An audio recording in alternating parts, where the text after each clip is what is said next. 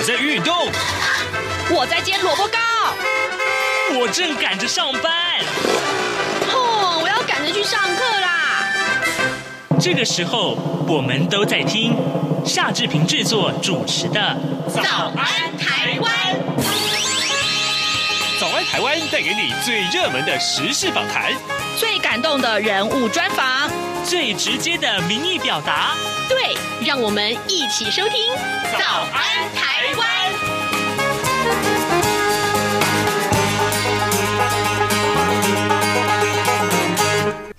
早安，台湾！我是夏志平。今天是二零二二年的十一月二号，星期三，礼拜三。我们是早安现场这个单元。待会儿志平要为您连线访问前进新闻网的副总编辑郭鸿章。我们请鸿章在节目中跟大家来聊聊今年。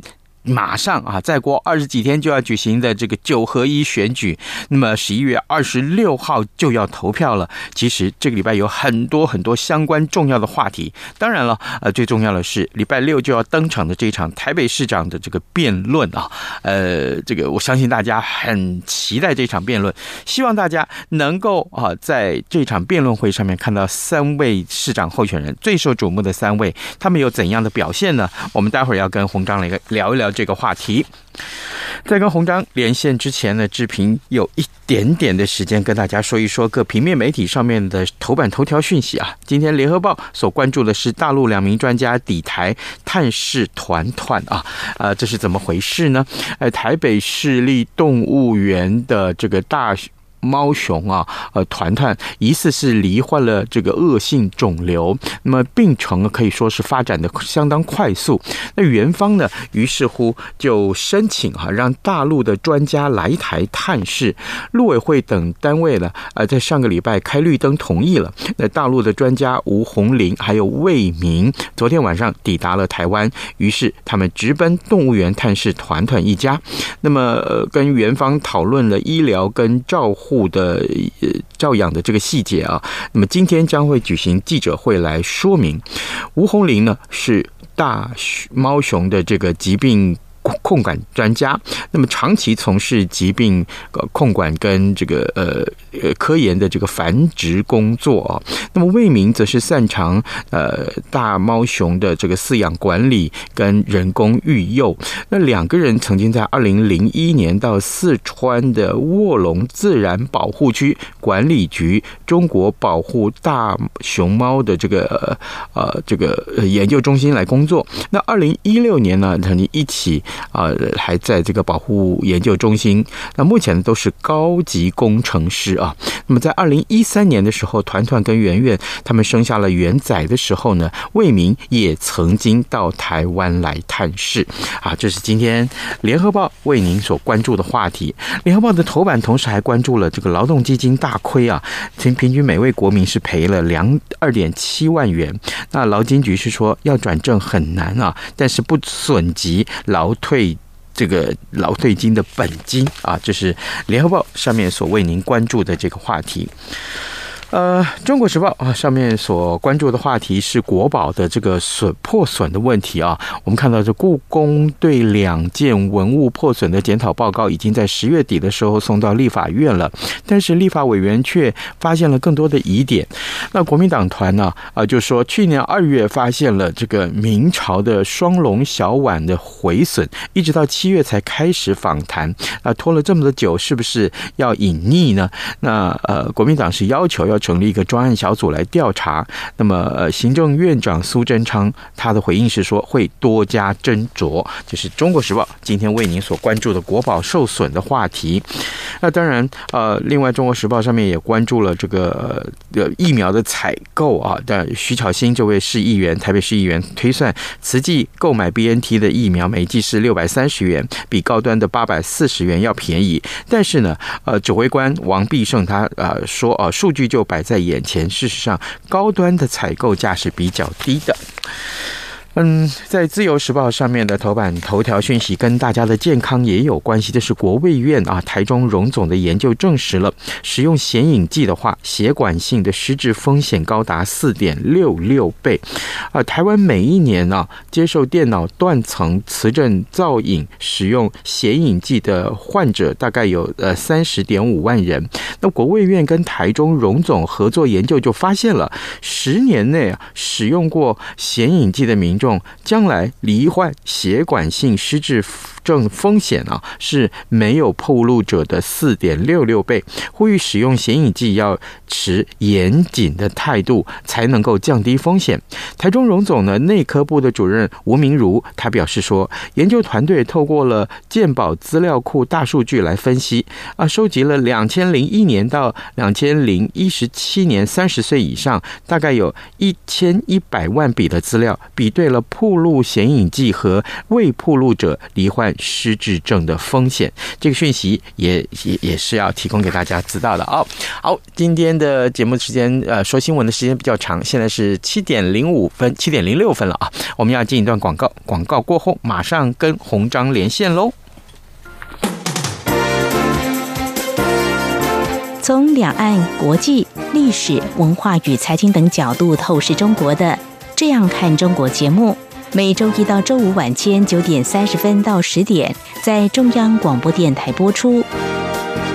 如果您对这样看中国节目有任何收听想法或意见，欢迎寄信到台北市北安路五十五号，也可以透过电子邮件的方式。节目有两个信箱：二零二零 at rti 点 org 点 tw，或是。二零二零零二零三 news at gmail dot com。再次谢谢听众朋友们的收听与支持，请持续锁定每周一到周五晚间九点三十分到十点播出的《这样看中国》节目。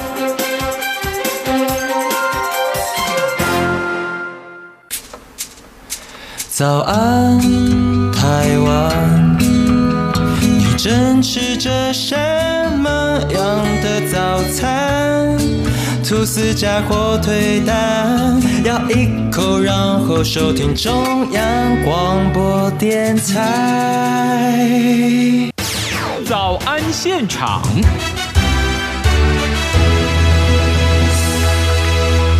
这里是中央广播电台台湾之音，您所收听的节目是《早安台湾》，我是夏志平。此刻时间早晨的七点零七分四十四秒啊，我们要为您连线前进新闻网副总编辑郭洪章，请洪章来为我们分析最新最重要的选举话题。洪章，早安。这边早安，各位听众早。是，谢谢洪章一早与我们连线，我们来讨论这个选选举话题啊。来，我们来首先看看这个台北市长啊。哎，洪章啊，这个我问了很多我身边的人哦，我说你知道今年台北市长有多少人参选吗？然后我身边的朋友十个里面大概有五六个跟我说啊，不是三个吗？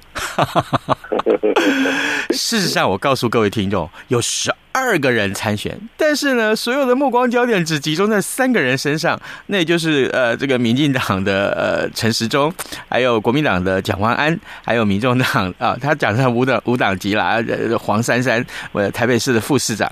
可是现在啊，这个台这个礼拜六他们就要举行这个呃辩论会了，其实是一个市政说明会啊，县政呃这个呃政策说明会。我想请教洪章，哎，为什么只有这三个人可以参加？还有，呃，这个目前大家对他的这个辩论会的期待是什么呢？呃，这一次其实呃，应该还是一个辩论会，因为他是两个电视公司邀请的。嗯、是。那呃，也只邀这三个人啦，那其他的九个人就不邀了，因为实在是无法无法同时进行十二个人的那种交叉辩论啊。嗯。那非常复杂，而且时间会太久。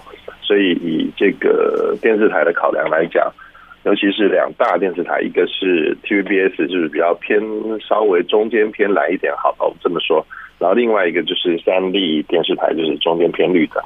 那当然电电视台基本上都会强调他们自己是中立的啊。嗯，对，媒体应该都是这样子。但是难难难免跟人员的组成以及它本身的这个股权结构有关，所以这两个电视台都互相都是邀请。然后后来发现说。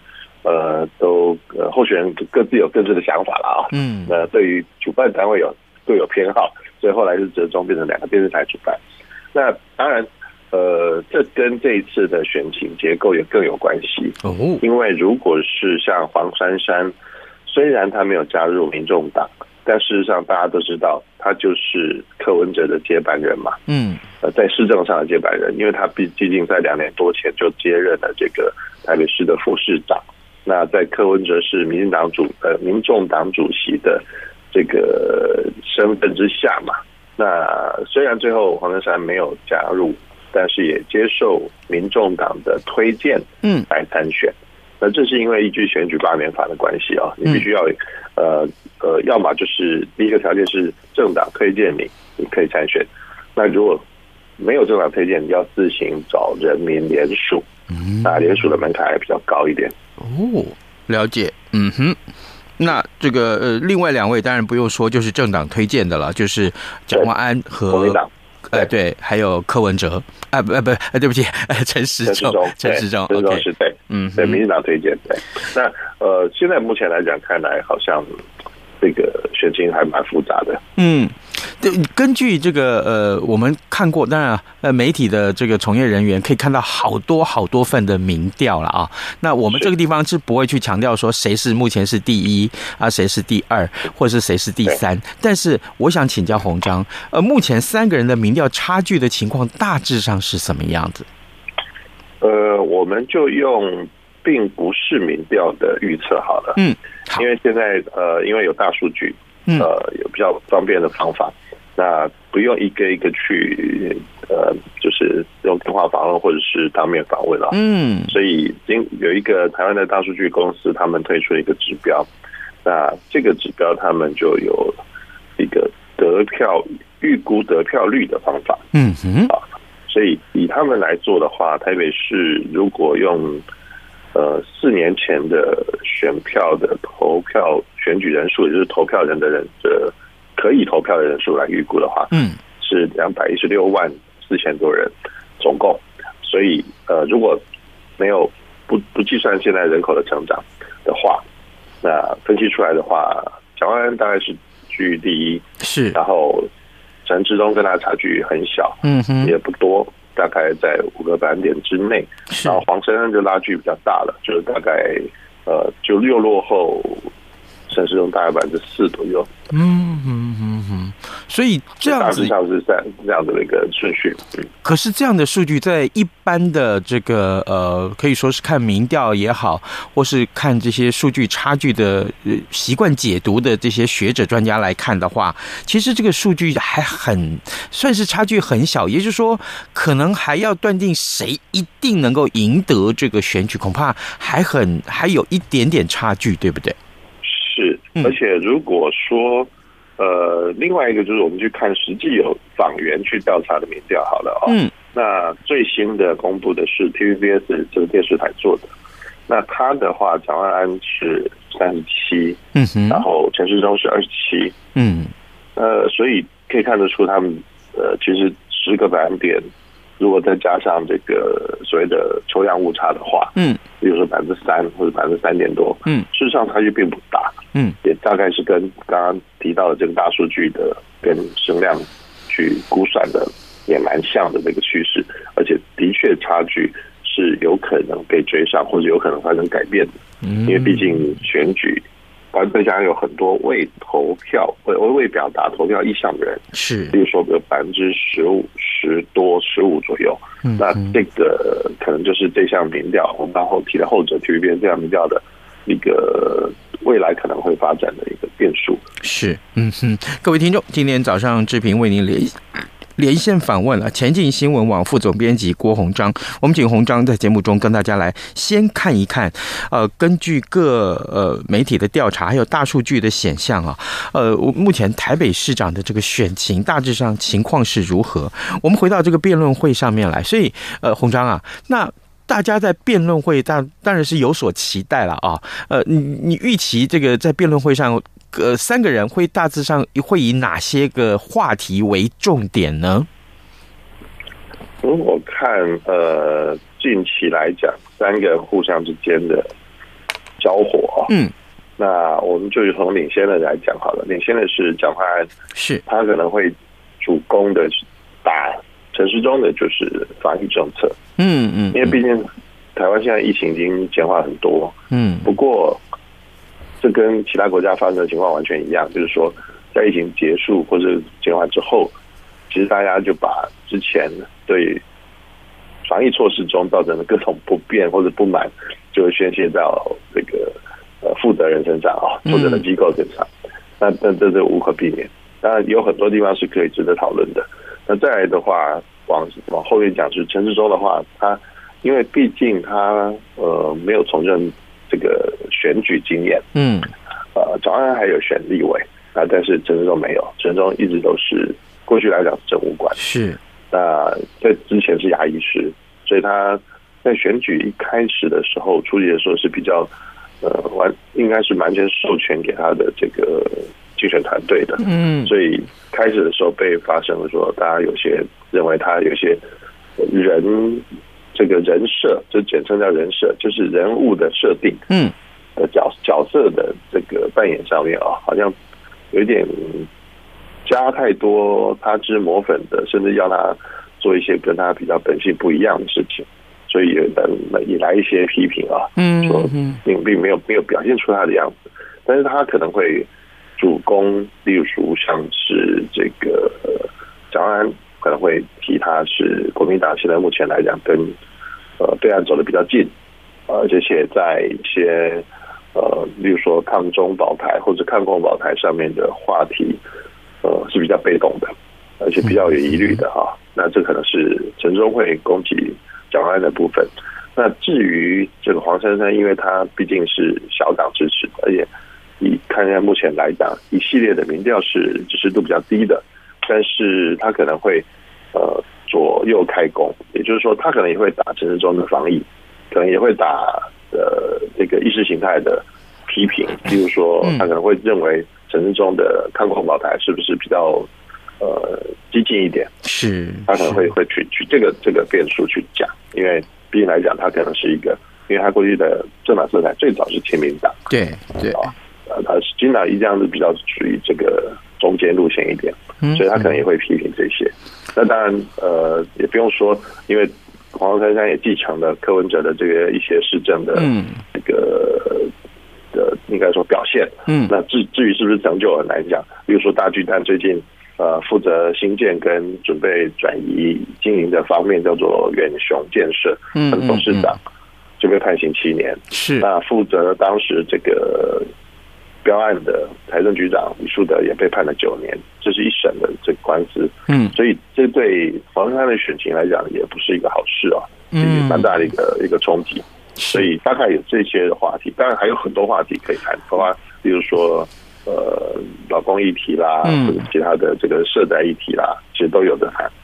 呃，洪章，我想请教你，目前如果按照刚刚你所告诉我们的，像呃蒋万安呃的。这个支持率大于陈时中，然后陈时中又大于黄珊珊，于是乎弃保效应出现的可能性是不是有很大了？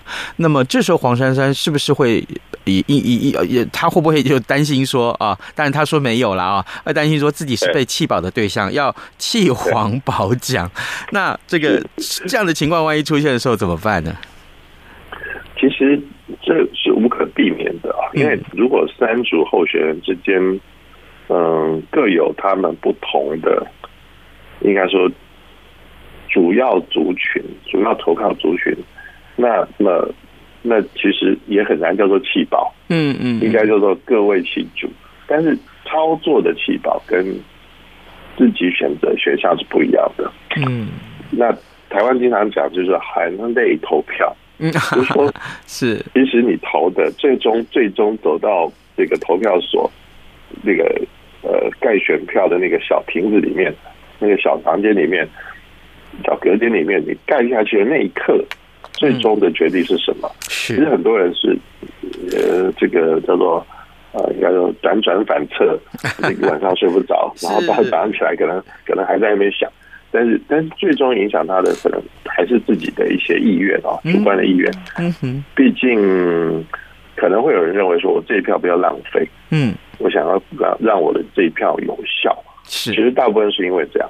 那当然，这背后原因就很多了。嗯，例如说，可能，例如说他本身的出身，啊、呃，例如说我我假设我是学牙医的，我可能会比较喜欢陈时中吧，类似这种情况。嗯，所以你很难说，呃，例如说，我刚刚讲的出身还包含了他的族群，比如说他可能是哪一哪个省级的，或是哪个地区呃出生的，嗯，这都都有可能影响。当时，他是学校这些背景都有可能影响，但是。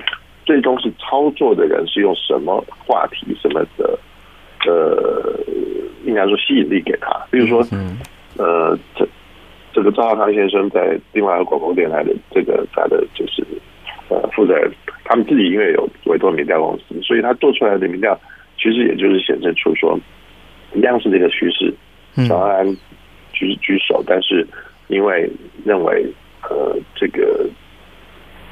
这个这个黄珊珊应该一直都是落后，所以他也把这个新竹那边也串联起来，嗯，说是不是要拿 拿这个新竹的对。这个选情来跟台北市做交换，对，这个是惹来蛮大的一个争议哦，就我们后面再来谈。对，好，这个拿赵少康说啊，这个名嘴赵少康说拿新竹换台北这件事情，就接下来正好就是我要请教，呃，我们今天的受访者啊，前进新闻网的副总编辑郭鸿章，鸿章啊，是我一直觉得啊。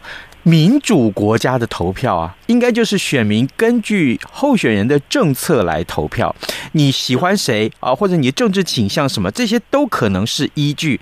但是怎么会是由哦某一个呃所谓的名嘴哦，甚至于是这个政府的政政党的这个高层来决定说，我们拿这个县市的选情来换另外一个县市的选情，我们来弃这边保那边，弃那边保这边。我觉得这蛮容。对不起，容我主持人不应该下这个评论，但是我觉得这这件事情还蛮离谱的。你怎么看待这件事情？我我觉得，如果是，嗯，我不认不认为说所有人都是为了这个私利了啊，也许他是一个客观的这个建议了啊。是，但是如果变成说指点江山的时候，是叫人民原本是在一直学习，一直在学习。深化民主会说是更容易的，呃，去展现民主的精神。结果现在做的呼吁或者做的这种运动是一个反民主的，我觉得是值值得商榷的，值得商榷的。我们不会因为他的这个资历或怎么样，我们就觉得他做的是对的啊。嗯，那再加上说，如果大家只单纯看数字，那我当然可以理解，呃，票多的赢这种基本的道理嘛。嗯嗯嗯嗯，但是。但是 A 的票不等于 B 的票。我们来看新竹的这个，我们看到的这个呃最新的民调，嗯，也就是中广公司他们做的，委托盖洛普民调公司做的，嗯，高鸿安跟沈慧宏，就是高鸿安是民众党，是。沈慧宏是民民民民进党提名的，他们两个目前是打平的情况，嗯，是百分之二十五点九六。那国民党的林飞润是落后蛮多的，是百分之四点零四。那可是，如果说把那十四点零四给了高虹安，嗯，那当然会接近到百分之四十的这个绝对优势，嗯，会让高虹安当选。不过高虹安现在深陷的是，他当年在任职资策会的时候，在职全心去美国进修，但却被发现他并未获得资策会任何的单位的同意。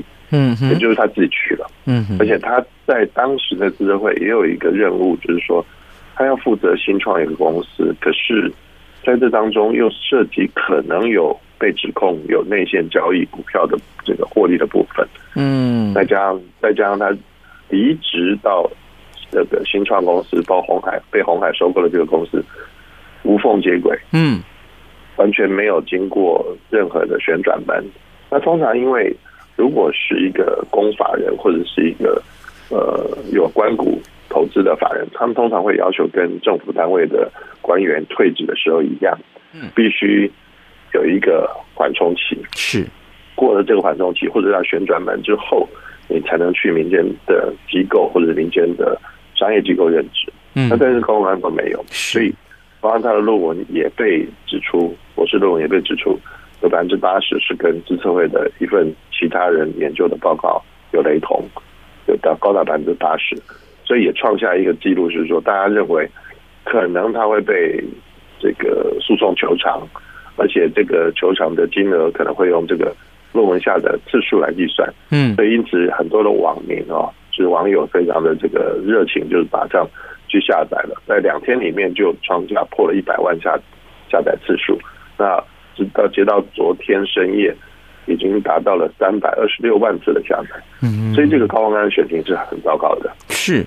了解，好好，各位听众，今天早上志平为您连线访问前进新闻网的副总编辑郭鸿章啊，我们请鸿章在节目中为我们分析，呃，目前来看，各个不管是民调数据也好，或者大数据显示的一些呃相关的一些结果，我们很遗憾，这个这么长的时间，我们只讨论了台北市跟新竹市一点点，这也是目前很多媒体上面啊，这一个我必须说没有办法，因为焦点都在这里啊，所以。全台湾其实各地都有选举，但每一个县市的选情通通被忽略掉了。也就是说，很可能这个每一个地方的这个的民众，他只能从地方的媒体上面，或者说是一些呃耳语之间啦，或者说是一些意见领袖之间来传递选情。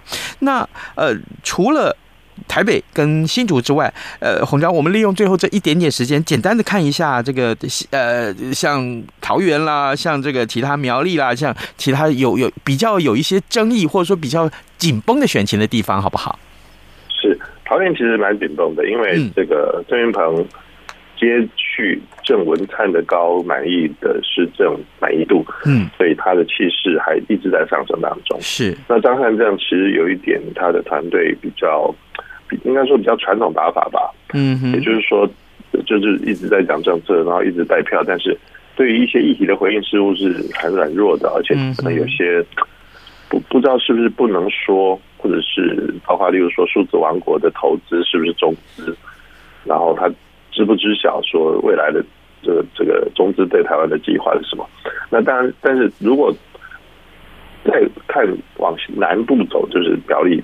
苗栗县比较有趣的是，嗯，现在问先领先的是中东也是之前的议长，对，他是现在是无党籍，但是他呃比较偏蓝，而且也是因为跟党内国民党内有不愉快，嗯，所以造成说呃国民党本身的这个势力就就有点很尴尬，嗯，但是也有也也有很多人支持他，不过他过去就是因为治安上有很多的事件，包括例如说他可能是呃拿西瓜刀。呃，重伤对方，嗯哼，然后在这个有纠纷的时候，跟一群人去围殴对方，把对方呃过失打死。那甚至民进党现在一再揭发说，他当年改名之前，曾经涉及一个赌债的枪击案被开枪，呃受伤。那这一系列的事情都显示说，他可能还是跟这个是非，呃的这些是非圈哦。呃，或是甚至说有人指涉他是黑道，嗯，的确有关系。所以目前来讲，这个地方是跟民进党的徐定真是跟这个无党籍的中东林蓝绿两个之间的差距是非常小的，嗯，几乎是打平，是，所以也是一个呃相当的一个热点。好，OK，呃，各位听众，因为时间的关系，我们今天大概也只能先暂时讨论到这边了。呃，在距离呃呃投票日十一月二十六号之前，我们还是会把大部分的时间都挪出来讨论选情，或者说是呃这一次九合一选举的一些相关话题啊。我们今天呢非常谢谢前进新闻网的副总编辑郭鸿章接受我们的访问，鸿章，谢谢你，谢谢你的分享，谢谢，感谢，谢谢，拜拜。早安，台湾，你正吃着什么样的早餐？吐司加火腿蛋，咬一口，然后收听中央广播电台。早安，报马仔。好的，呃，这个选情真的是大家所关注的啊，对不对？那是个欢迎各位听众随时上到中央广播电台的官网上面，或者是收听我们的新闻，我们会为您做最新最详实的掌握啊。当然了，啊，在投票日的那一天，我也先预告一下，我们会有一个开票的节目啊，开票的一个现场。那么我们会把呃在开票的过程当中最新的数据也传递出来，或者是我们要请学者专家一块儿跟我们来分析选情开票到某。一个程度的时候，它的影响性如何？还有最后，呃，这个结果出炉的时候会有怎样的变化？我们今天节目时间也到了，谢谢您的收听，明天再会喽。